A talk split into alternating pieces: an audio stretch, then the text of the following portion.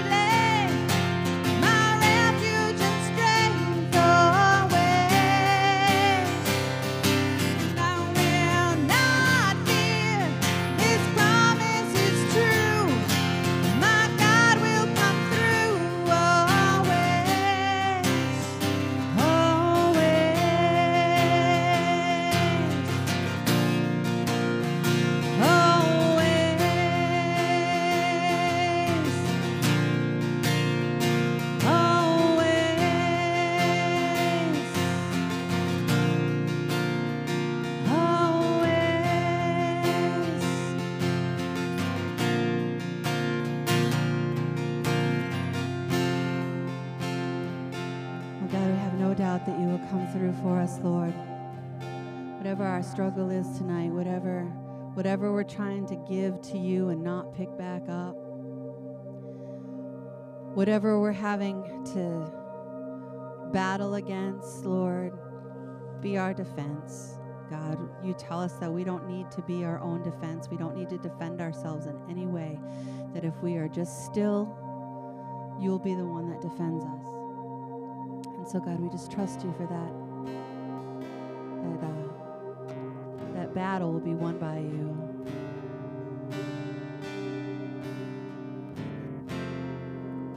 And that we can just lift our hands up in the air and let it go.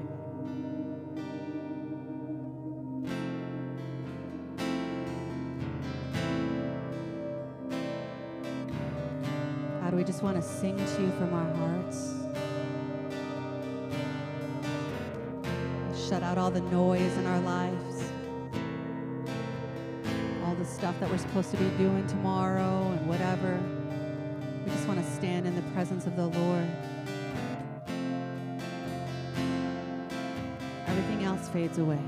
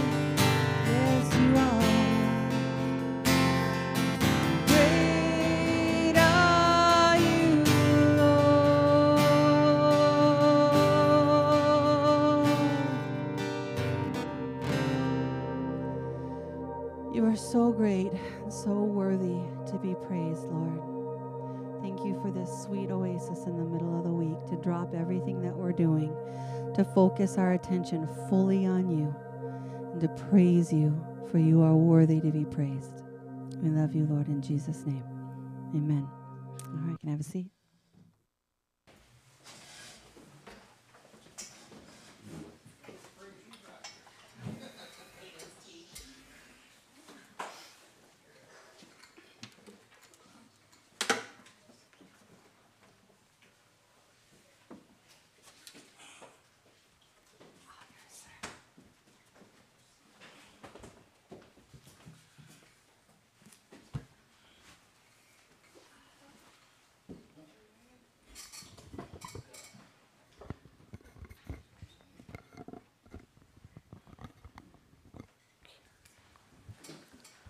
Good evening. Hello. All right. As I said some time back, I'm always going to open up with 1 Corinthians chapter 2, 1 through 5, to remind myself of who is in me and who is with us. And Father in heaven, I thank you that you are always with us. I thank you that the gospel is woven throughout the whole word. And tonight we see the gospel yet again. Glorify your name and make your name known. Amen. when I came to you, brothers and sisters, announcing the mystery of God to you, I did not come with brilliance of speech or wisdom. I decided to know nothing among you except Jesus Christ and Him crucified, and came to you in weakness, in fear, and in much trembling. My speech and my preaching were not with persuasive words of wisdom but with the demonstration of the Spirit's power, so that your faith might not be based on human wisdom, but on God's power. Tonight we talk about 1 Samuel chapter 18. And this is, we just from last week, recap, David has slew Goliath.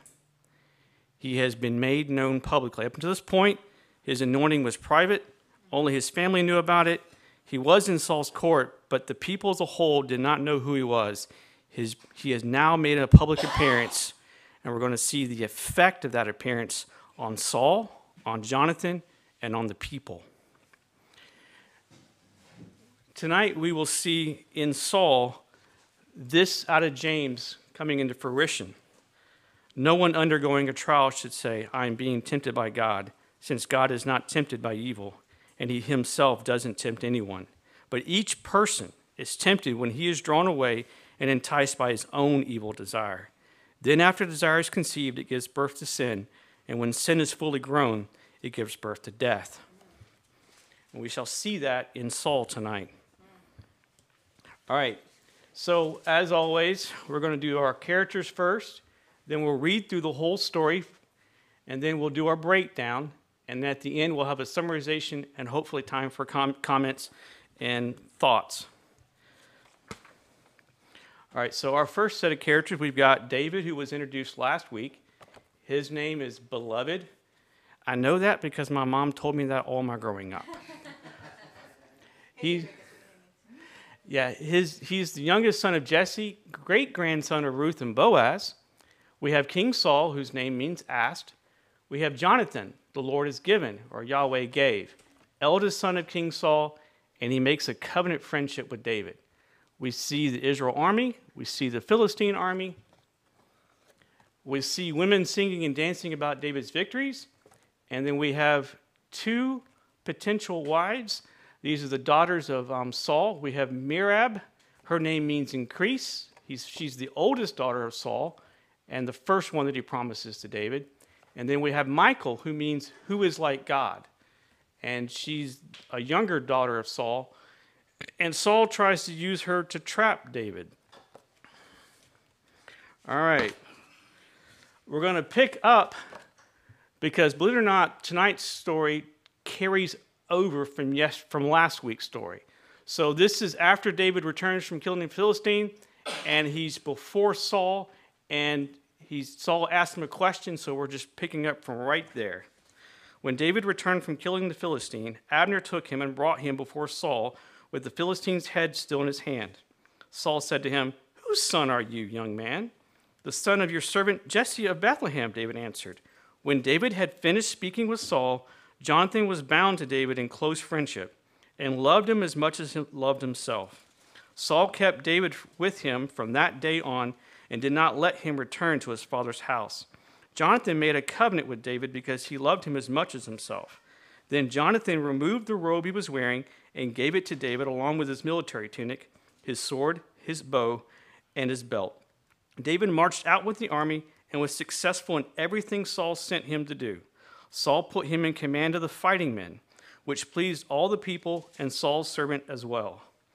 As the troops were coming back, when David was returning from killing the Philistine, the women came out from all the cities of Israel to meet King Saul, singing and dancing with tambourines, shouts of joy, and three string instruments. As they danced, the women sang, Saul has killed his thousands, but David his tens of thousands. Saul was furious and resented this song. They credited tens of thousands to David. He complained, But they only credit me with thousands. What more can he have but the kingdom? What? So Saul watched David jealously from that day forward. The next day, an evil spirit sent from God came powerfully. You know, you got to take off your. That helps. On Saul, and he began to rave inside the palace. David was playing the lyre as usual, but Saul was holding a spear, and he threw it, thinking, I'll pin David to the wall. But David got away from him twice. Saul was afraid of David because the Lord was with David, but had left Saul. Therefore, Saul sent David away from him and made him commander over a thousand men. David led the troops and continued to be successful in all his activities because the Lord was with him. When Saul observed that David was very successful, he dreaded him. But all Israel and Judah loved David because he was leading their troops. Saul told David, Here's my oldest daughter Merab. I'll give her to you as a wife if you'll be a warrior for me and fight the Lord's battles. But Saul was thinking, I don't need to raise a hand against him. Let the hand of the Philistines be against him. Then David responded, Who am I? And what is my family or my father's clan in Israel that I should become the king's son in law? When it was time to give Saul's daughter Merab to David, she was given to Adriel the Meholite as a wife. Now, Saul's daughter Michal loved David, and when it was reported to Saul, it pleased him. I'll give her to him, Saul thought. She'll be a trap for him, and the hand of the Philistines will be against him. So Saul said to David a second time, You can now be my son in law. Saul then ordered his servants, Speak to David in private and tell him, Hey, look, the king is pleased with you, and all his servants love you. Therefore, you should become the king's son in law. Saul's servants reported these words directly to David, but he replied, Is it a trivial in your sight to become the king's son in law? I'm a poor commoner. The servants reported back to Saul, These are the words David spoke. Then Saul replied, Say this to David The, king's des- the king desires no other bride price except a hundred Philistine foreskins to take revenge on his enemies. Actually, Saul intended to cause David's death at the hands of the Philistines.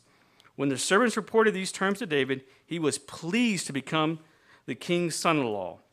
Before the wedding day arrived, David and his men went out and killed 200 Philistines. He brought their foreskins and presented them as full payment to the king to become his son in law. Then Saul gave his daughter Michal to David as a wife. Saul realized that the Lord was with David and that his daughter Michal loved him, and he became even more afraid of David. As a result, Saul was David's enemy from then on. Every time the Philistine commanders came out to fight, David was more successful than all of Saul's officers. So his name became well known.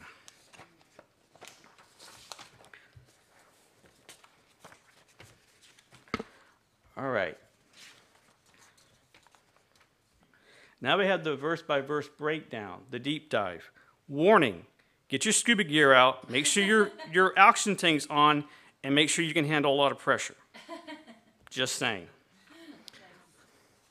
All right, so we got our, our first little section here. You know what? I need the bottom. Yes. All right. When David finished speaking with Saul, Jonathan was bound to David in close friendship and loved him as much as he loved himself. Saul kept David with him from that day on and did not let him return to his father's house.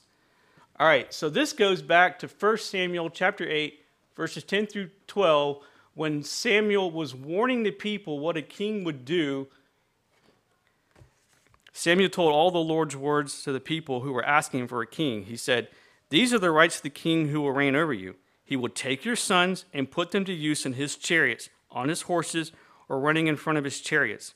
He can appoint them for his use as commanders of thousands or commanders of fifty to plow his ground and reap his harvest, or make the weapons of war and the equipment for its chariots. And here we see the effects of having a king play it out.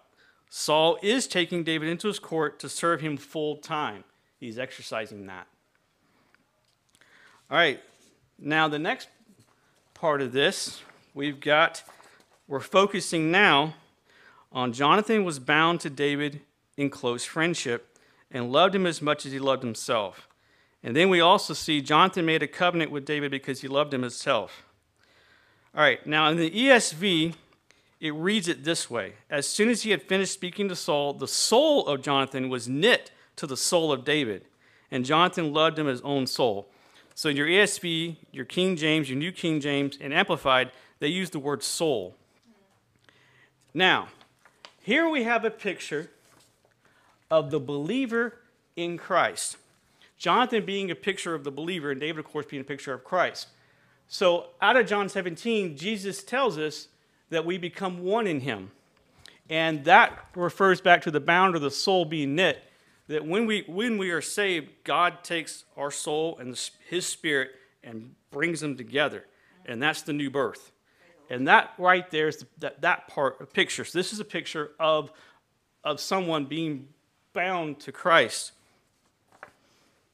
So just as Jonathan is bound as knit as to David, we are made one with Jesus. So for that, we got what Jesus says here.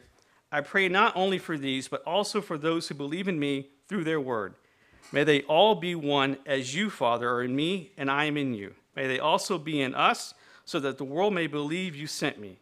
I have given them the glory you have given me, so that they may be one as we are one. I am in them, and you are in me, so that we may be made completely one, that the world may know you have sent me and have loved them as you have loved me. Another scripture that we have, which is the next one, this comes from 1 Corinthians 6:17. Now, Paul is actually using an illustration of marriage, but the point of it is anyone joined to the Lord is one spirit with him. And so we got two references here from the New Testament showing that Jonathan here is a picture of, of the believer being made one or bound to Christ. The other part of this is the covenant part. Jonathan made a covenant with David. Now, how many friends do you have that you made a covenant with? I mean, outside of, I mean, in modern day, in our modern day vernacular, if you're not in a, in a church, you don't even think of, the world doesn't even think of marriage as a covenant. So that's significant. So here we've got, and this is coming out of Hebrews. I love, I love the way Hebrews puts it because in the New Testament, Hebrews is the one place where we see this covenant and that Jesus is the new covenant. Therefore, he, that being Jesus, is the mediator of a new covenant so that those who are called might receive the promise of the eternal inheritance because death is taking place for redemption from the transgressions committed, committed under the first covenant. So we have the two parts of what it is to be a born again believer in Christ. We are made one in Christ, and we have a covenant with Christ. And we see those two pictures with Jonathan and David. Now, we're not done here. So, he's also a picture of John the Baptist. So, we have the. Yes, yes, you're right. Okay, so we've got John responded, No one can receive anything unless it has been given to him from heaven. You yourselves can testify that I said, I am not the Messiah, but I have been sent ahead of him. He who has the bride is the groom, but the groom's friend who stands by and listens for him rejoices greatly at the groom's voice. So this joy of mine is complete. He must increase, but I must de- decrease. So that first part, being a friend, the groom's friend, well, Jonathan is the friend of David. And he loved him as much as himself. So Jonathan was overjoyed over David. And later on in the next few chapters, spoiler alert, we see how broken Jonathan will be over David when he finally comes to terms that his dad is trying to kill David, and it just tears him up. The other aspect of it is that last part he must increase, but I must decrease. And that's that last little bit there with Jonathan. He removed the robe he was wearing and gave it to David, along with his military tunic, his sword, his bow, and his belt. And that is a picture. Now, not in this moment is he necessarily thinking, I'm going to abdicate my throne, but it's a picture that he's not going to be the next king. And just like John the Baptist, the moment that Jesus' public ministry began, Jonathan fades, um, John the Baptist fades into the background. And the same thing here, the moment we see David become a public figure, Jonathan begins to fade. If you remember a few chapters back, Jonathan was the hero. He had gone and killed 20 Philistines, and the people even saved him from Saul trying to kill him. Just like when John the, when John the Baptist was in the wilderness, everybody flocked to him.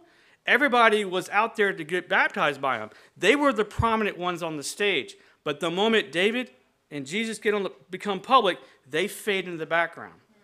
So he's a picture of John the Baptist in that regard. All right. Now, now we're going to look at how David is a picture of Christ, and then also how Saul is a picture of the priest, the, the Pharisees, and he's a picture of the flesh. So we got David marched out with the army and was successful in every, everything Saul sent him to do. Saul put him in command of the fighting men, which pleased all the people, and Saul's servant as well. As the troops were coming back, and when David was returning from killing the Philistine, the women came out from all the cities of Israel to meet King Saul, singing and dancing with tambourine, with shouts of joy, with three string instruments. They danced, the women sang. Saul has killed his thousands, but David his ten thousands. Now, again, I highlight the returning from the Philistine. We're at the end of the day or on the journey from killing the Goliath. He's just made his public appearance, and the people are like in awe of him. He's like this big figure. Now, this comes from Luke 4 14 through 15, which is right after he gets baptized by John the Baptist, right after he comes out of the wilderness, and immediately as he's on a public scene, Jesus is getting praised like crazy. Then Jesus returned to Galilee in the power of the Spirit, and news about him spread throughout the entire vicinity. He was teaching in the synagogues, being praised by everyone. So we have those two similar pictures. Now, we're going to look at. Bear with me. I have too many papers and too much in my head. Yes. Okay, yeah, slide 20 now. As they dance, the women sing. Okay, now we're focusing on Saul. Saul. So then we're in the next part. So they just gave that sing, and what does Saul do? He is furious and resented the song.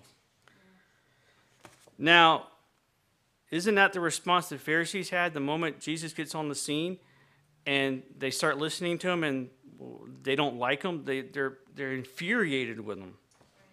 On the Sabbath, he returned, this Jesus, from the, entered the synagogue and was teaching.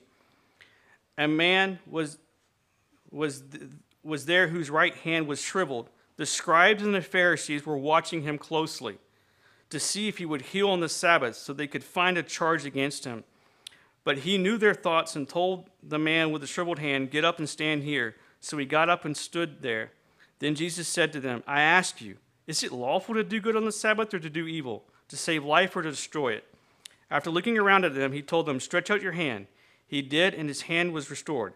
They, the Pharisees, however, were filled with rage and started discussing with one another what they might to do with Jesus. So we've got Saul attitude towards David. He's jealous because David's getting the praise and he's getting all the recognition that he used to get, and now he's not getting it. And that's the same thing with the Pharisees. Jesus was getting recognition. The people started flocking to him and not them. Jealousy is the root of this.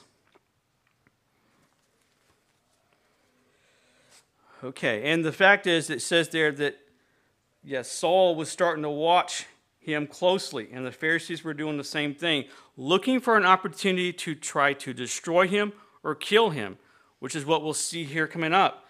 What does he try to use with the two daughters? And why does he keep sending him out to war? Hoping that he'll get killed. All right, so 21, yeah. All right, the very next day, so Saul himself has given himself over to his desires. He chose to be jealous, he chose to be angry, and he chose to hate. That was his choice. The next day, an evil spirit from God came powerfully on Saul, and he began to rave inside the palace. David was playing the lyre as usual, but Saul holding a spear, and he threw it, thinking, I'll pin David to the wall. But David got away from him twice. Now, this reminds me of what we have in Romans chapter 1, verse 28. And because they, that being the Gentiles, but anyone who does not think it worthwhile to acknowledge God, God delivered them over to a corrupt mind so they will not do what is right. They are filled with unrighteousness, evil, greed, and wickedness. They are full of envy, murder, quarrels, deceit, and malice. They are gossips, slanderers, God haters, arrogant, proud, proud, boastful, inventors of evil disobedient to parents, senseless, untrustworthy, unloving, and unmerciful. Although they know God's just sentence, that those who practice such things deserve to die, they not only do them, but they applaud others who practice them. Just like we saw way back with Pharaoh, he hardened his heart and God hardens it further. Here, Saul chooses to be jealous, Saul chooses to hate, and God's like, okay. And he sends an evil spirit to just increase it and to torment him. But remember, Saul chose it first. Now, here again we have a picture. Um, it says that David managed to get away from him twice.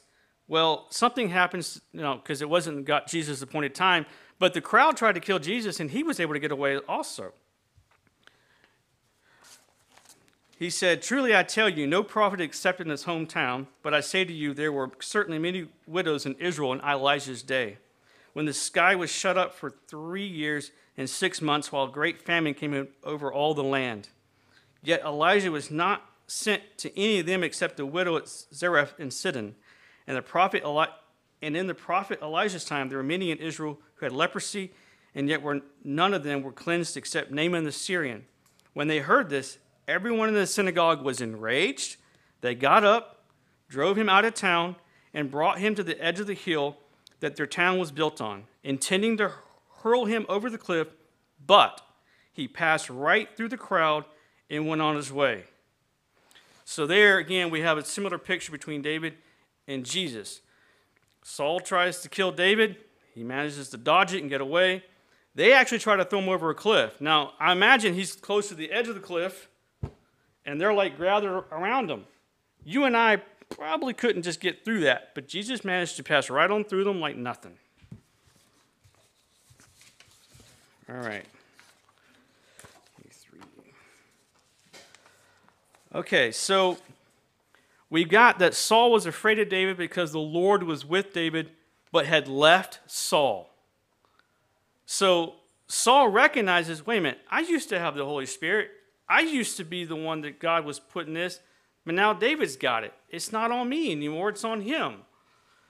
And therefore, Saul sent David away from him and made a commander and made him a commander over a thousand men. David led the troops and continued to be successful in all his activities because the Lord was with him. When Saul observed that David was very successful, he dreaded him. So his fear of him And is, all of that's just increasing, increasing, increasing. Now, here we have Saul being a picture of the flesh. And Paul in Galatians alludes the relationship between the flesh and the spirit by going back to Ishmael and Isaac.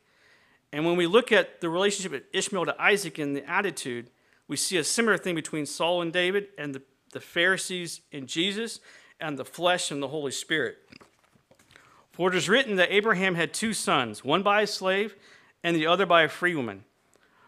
But the one by the slave was born as a result of the flesh, but while the one of the free woman was born by, through the promise. Now, you too, brothers and sisters, like Isaac, are children of a promise.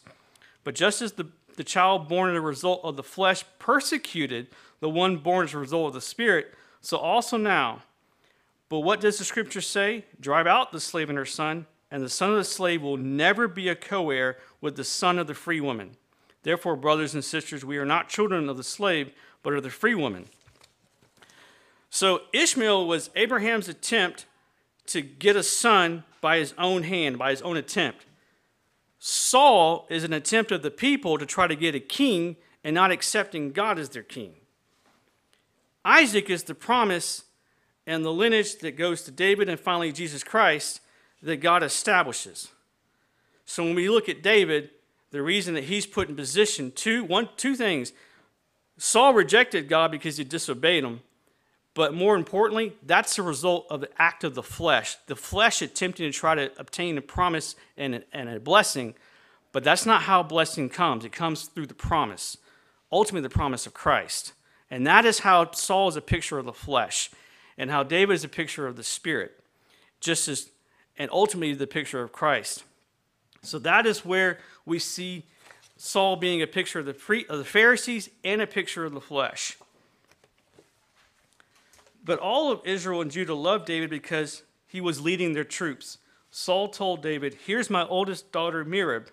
I'll give her to you as a wife, if you'll be a warrior for me and fight the Lord's battles. But Saul was thinking, I don't need to raise a hand against him. Let the hand of the Philistines be against him. Then David responded, Who am I, and what is my family or my father's clan in Israel that I should be the king's son in law? When it was time to give Saul's daughter Merab to David, she was given to Adriel the Meholathite as a wife. Now Saul's daughter Michal loved David. When it was reported to Saul, it pleased him. I'll give her to him, she th- Saul thought. She'll be a trap for him, and the hand of the Philistines will be against him. So David, so Saul said to David a second time, Can you now be my son-in-law? Now, notice the, the language that Saul is using here. It's very similar when I thought about this, the way that Satan tried to tempt Jesus when trying to give him all the kingdoms. So he, the Satan, took him, Jesus, up and showed him all the kingdoms of the world in a moment of time. The devil said to him, I'll give you their splendor and all, his, all this authority because it's been given over to me, and I can give it to anyone I want. If you then will worship me, all will be yours. And Jesus answered him, It is written, Worship the Lord your God and serve him only. What's interesting, we have two similar things. Notice that David was already winning battles, he was already leading the army. He was already doing that.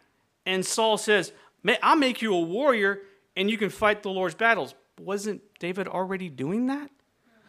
And isn't it the Lord that fights his own battles? He doesn't need us to fight them. All right, in the same way, Satan goes before Jesus, I'll give you all the kings of the earth. Um, who created the earth? Both times, the enemy and Saul are trying to offer David and Jesus something that they already have. All right, another picture is that part where she'll be a trap for him. This is how he's like the Pharisees. Um, I just looked up test or trap, and you just get.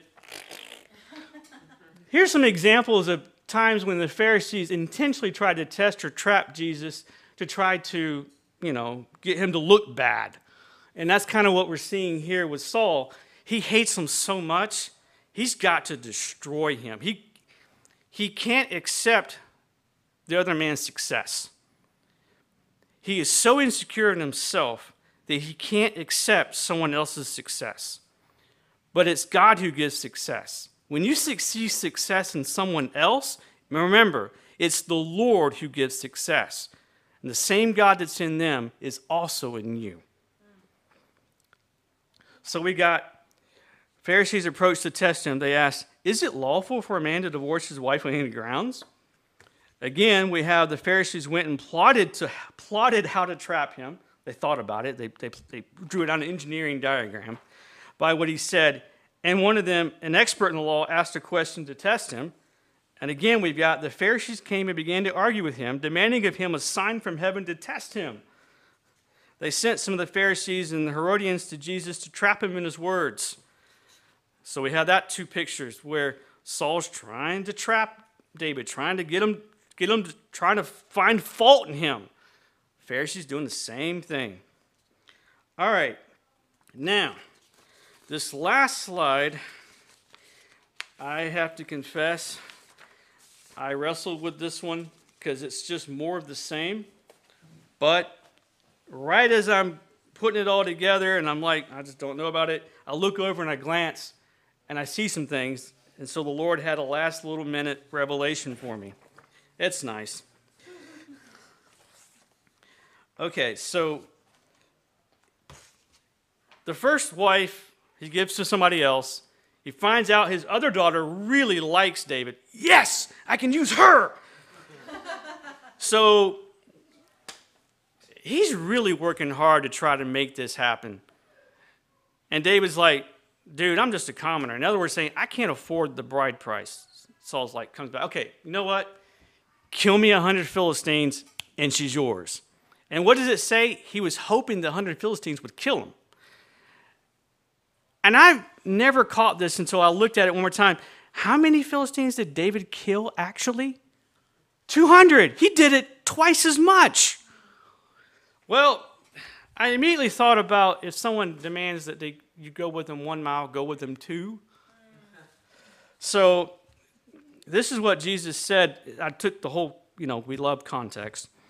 You have heard that it was said, an eye for an eye and a tooth for tooth. But I tell you, don't resist an evildoer. Interesting. On the contrary, if anyone slaps you on the right cheek, turn the other to him also. As for the one who wants to sue you, take away and take away your shirt, let him have the coat as well. If anyone forces you to go one mile, go with them two. Give to the one who asks, and don't turn away from the one who wants to borrow from you. I think this kind of fits this a bit. Saul is really trying to be evil here. He's trying to use this to destroy David. And David just goes the extra mile and shows him, the Lord is with me. You can't, you can't trap me. Or more to the point, God is showing Saul, you can't destroy my anointed. No matter how much you try, you can't.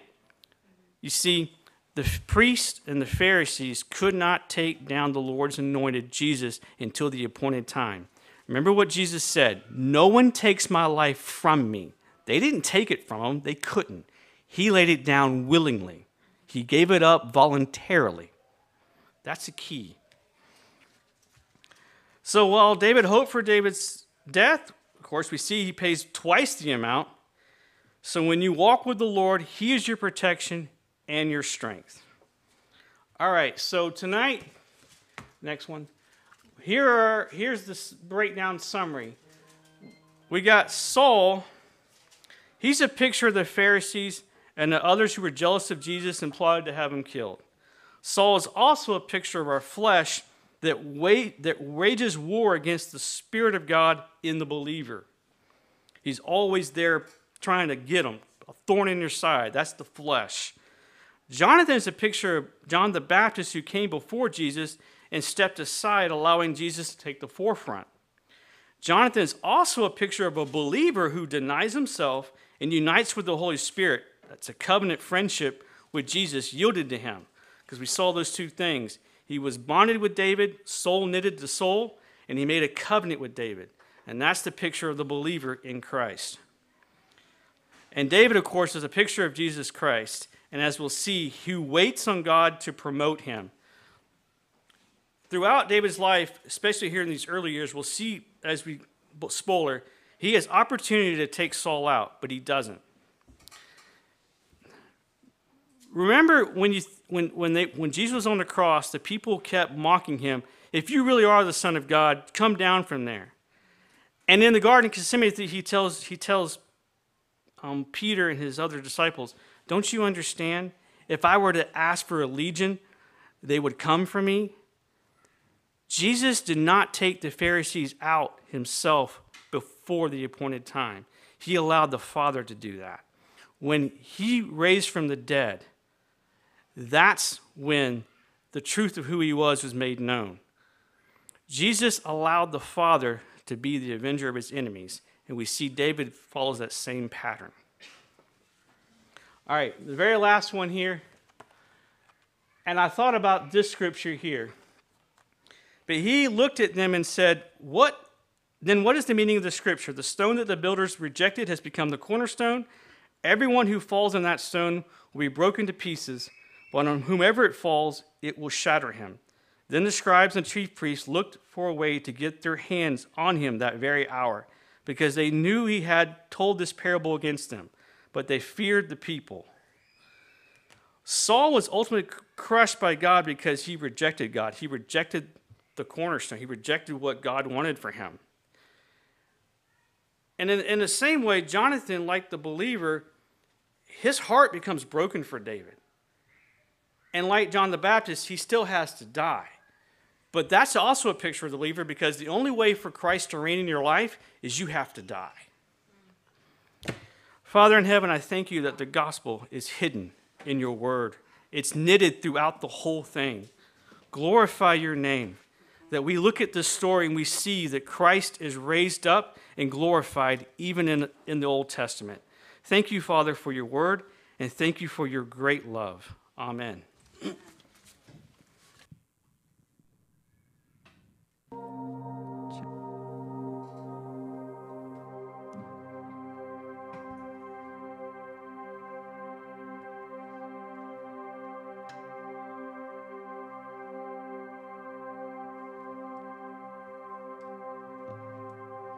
That was awesome. That was really. I've read that story a thousand times. I never saw the gospel in it. That was super, super cool. I love how the Lord just weaves it all together. And you can read it once and it says something to you, and you read it again three years later, and it says completely different thing to you. It's so cool how the Lord's living word just seems like it's brand new all the time. Well, let's stand up and we'll praise the Lord with a closing song.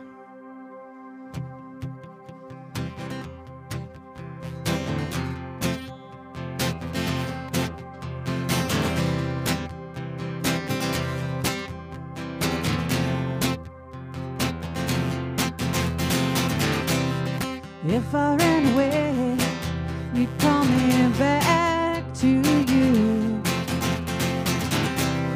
If I were to deny you, you would still be true. You are the strength of my failing heart, and I will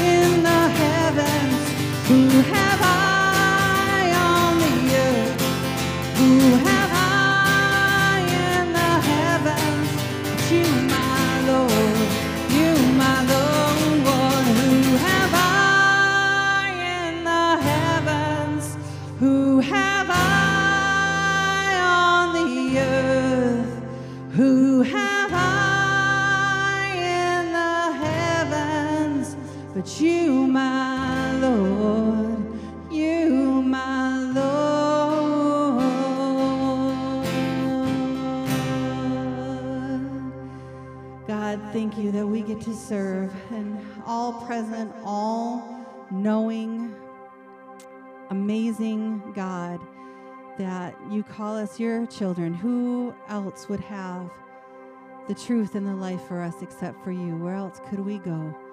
And so, Lord, just thank you so much that we have this sweet relationship with you. And thank you for the blood of Jesus that paid for it all. In Jesus' name, amen. You're dismissed.